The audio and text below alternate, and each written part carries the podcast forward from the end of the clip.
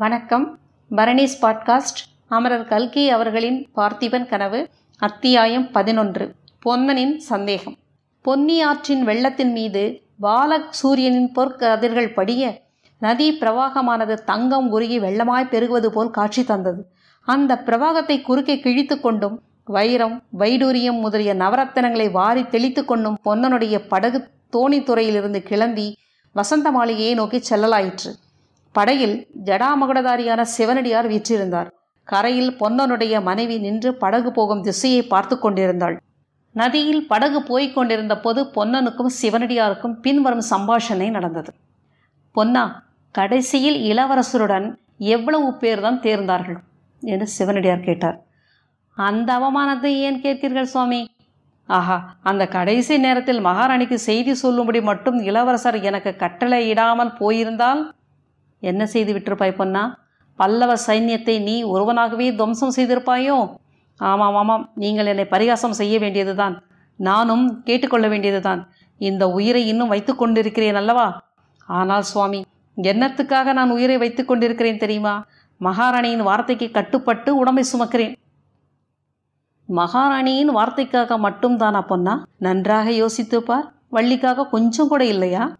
வள்ளி அப்படிப்பட்டவள் இல்லை சுவாமி. எப்படியாவது உயிரை காப்பாற்றிக் கொண்டால் போதும் என்று நினைக்கிறவள் அவள் இல்லை வீரபத்ர ஆச்சாரியின் பேத்தி அல்லவா வள்ளி? ஆஹா அந்த கிழவனின் வீரத்தை தான் என்னவென்று சொல்லுவேன்? வீரபத்ர ஆச்சாரி இதில் எப்படி வந்து சேர்ந்தான் பொன்னா? கிழவனாருக்கு சண்டை போடும் உத்தேசத்தினுடனே வரவில்லை. என்ன நடக்கிறது என்று தூரத்திலிருந்து பார்த்து கொண்டிருந்தார். ஆனால் அந்த சமயத்தில் இளவரசர் அனாதை போல் நிற்பதை பார்த்ததும் அவருக்கு ஆவேசம் வந்து விட்டது இளவரசருடைய கட்சியில் நின்று போரிடுவதற்கு ஆயிரம் பதினாயிரம் வீரர்கள் வருவார்கள் என்று எதிர்பார்த்து கொண்டிருந்தோம். உண்மையில் வந்து சேர்ந்தவர்கள் என்னை தவிர ஐந்தே பேர் தான் அவர்கள் கிராமங்களில் இருந்து வந்த குடியானவர்கள்.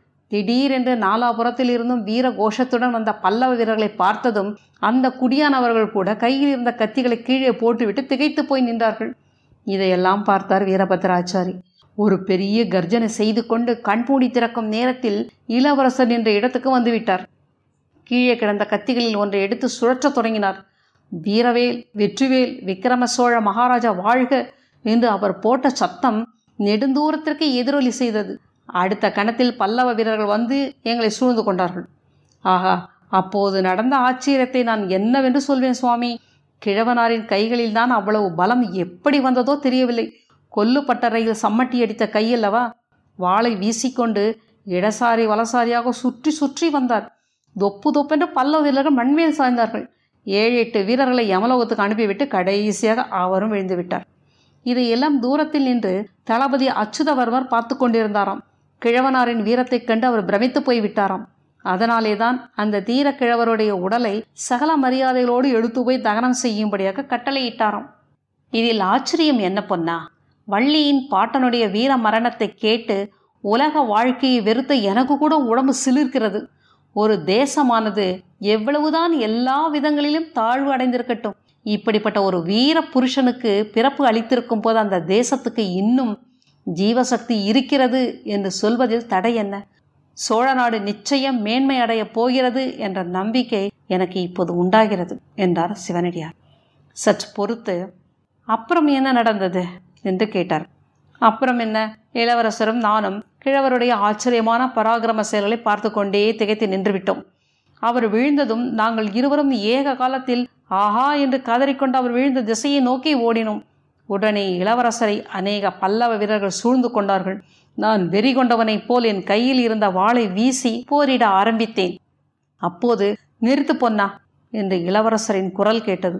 குரல் கேட்ட பக்கம் பார்த்தேன் இளவரசரை சங்கிலியால் பிணித்திருந்தார்கள். அவர் இனிமேல் சண்டையிடுவதில் பிரயோஜனமில்லை பொன்னா. எனக்காக நீ ஒரு காரியம் செய்ய வேண்டும். மகாராணியிடம் போய் நடந்ததை சொல்ல வேண்டும். மேற்கொண்டு என்ன நடந்த போதிலும் என் தந்தையின் பெயருக்கு அவமானம் வரும்படியான காரியம் மட்டும் செய்ய மாட்டேன். என்று நான் சபதம் செய்ததாக தெரியப்படுத்த வேண்டும் என்றார். எனக்கு பிரமாதமான ஆத்திரம் வந்தது. மகாராஜா உங்களை பகைவர்களிடம் விட்டுவிட்டு நான் போகவா?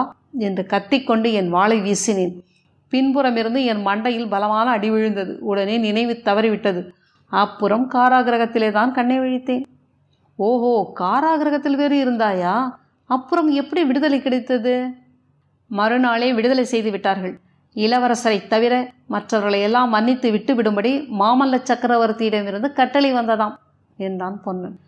சக்கரவர்த்தி எவ்வளவு நல்லவர் பார்த்தாயே பொன்னா உங்கள் இளவரசர் எதற்காக இவ்வளவு பிடிவாதம் பிடிக்க வேண்டும்? அதனால் தானே அவரை சக்கரவர்த்தி தேச பிரஷ்டம் செய்ய நேர்ந்தது என்றார் சிவனடியார். ஆமாம் நரசிம்ம சக்கரவர்த்தி ரொம்ப நல்லவர் தான் பார்த்திப மகாராஜாவும் விக்கிரம மகாராஜாவும் தான் பொல்லாதவர்கள் என்றான் பொன். பிறகு நான் சக்கரவர்த்தியை பார்த்ததே இல்லை. பார்க்க வேண்டுமென்று ரொம்ப ஆசையாக இருக்கிறது. உறையூருக்கு எப்போதாவது வருவாரா சுவாமி? என்றான். ஆமாம் சீக்கிரத்திலேயே வரப்போகிறார் என்று தான் கேள்வி. ஏது பொன்னா? சக்கரவர்த்தியிடம் திடீரென்று உனக்கு அபார பக்தி உண்டாகிவிட்டது போல் தெரிகிறது. சண்டையும் செத்து போகவில்லை என்று கவலைப்பட்டாயே. இப்போது பார்த்தாயா? உயிரோடு இருந்ததால் தானே உனக்கு சக்கரவர்த்தியை பற்றி உண்மை தெரிந்து அவரிடம் பக்தி உண்டாகியிருக்கிறது?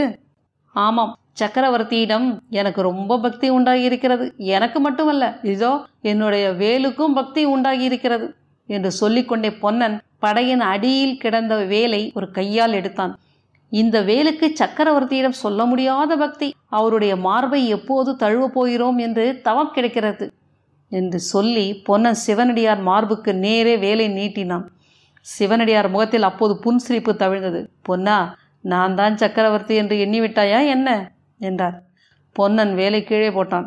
சுவாமி சக்கரவர்த்தி எவ்வளவுதான் நல்லவராக இருக்கட்டும் மகாவீரராக இருக்கட்டும் தெய்வாம்சம் உடையவராகவே இருக்கட்டும் அவர் எனக்கு பரமசத்ரு ஒரு நாள் இல்லாவிட்டால் ஒரு நாள் அவரை நான் நேருக்கு நேர் காண்பேன். அப்போது என்று பல்லை நிற நிறவென்று கடித்தான்.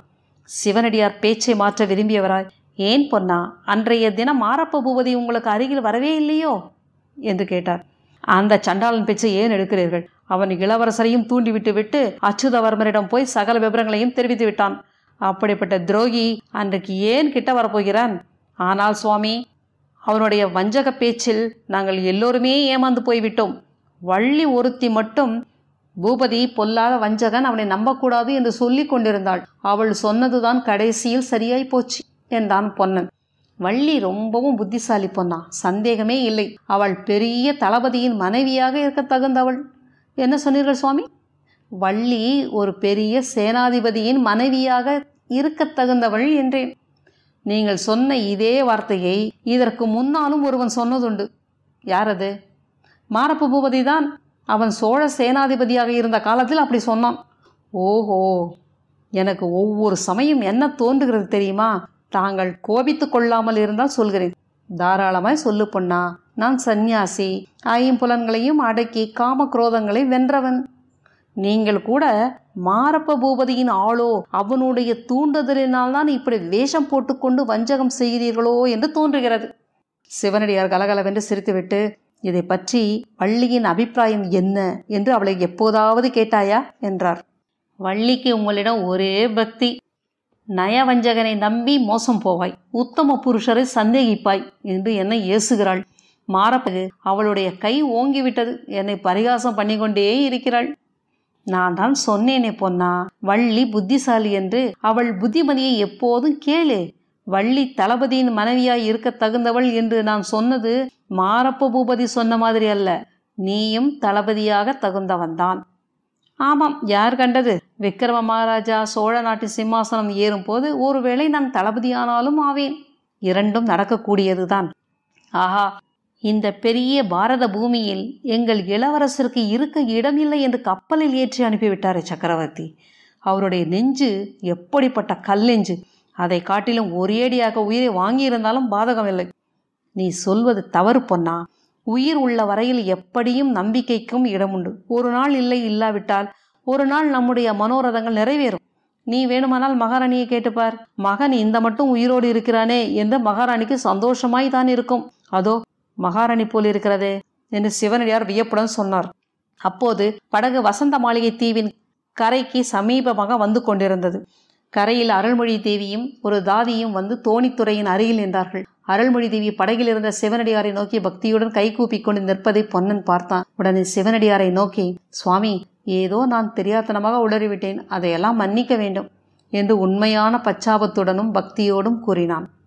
அத்தியாயம் பதினொன்று முடிந்தது. பனிரெண்டு சந்திப்போம்.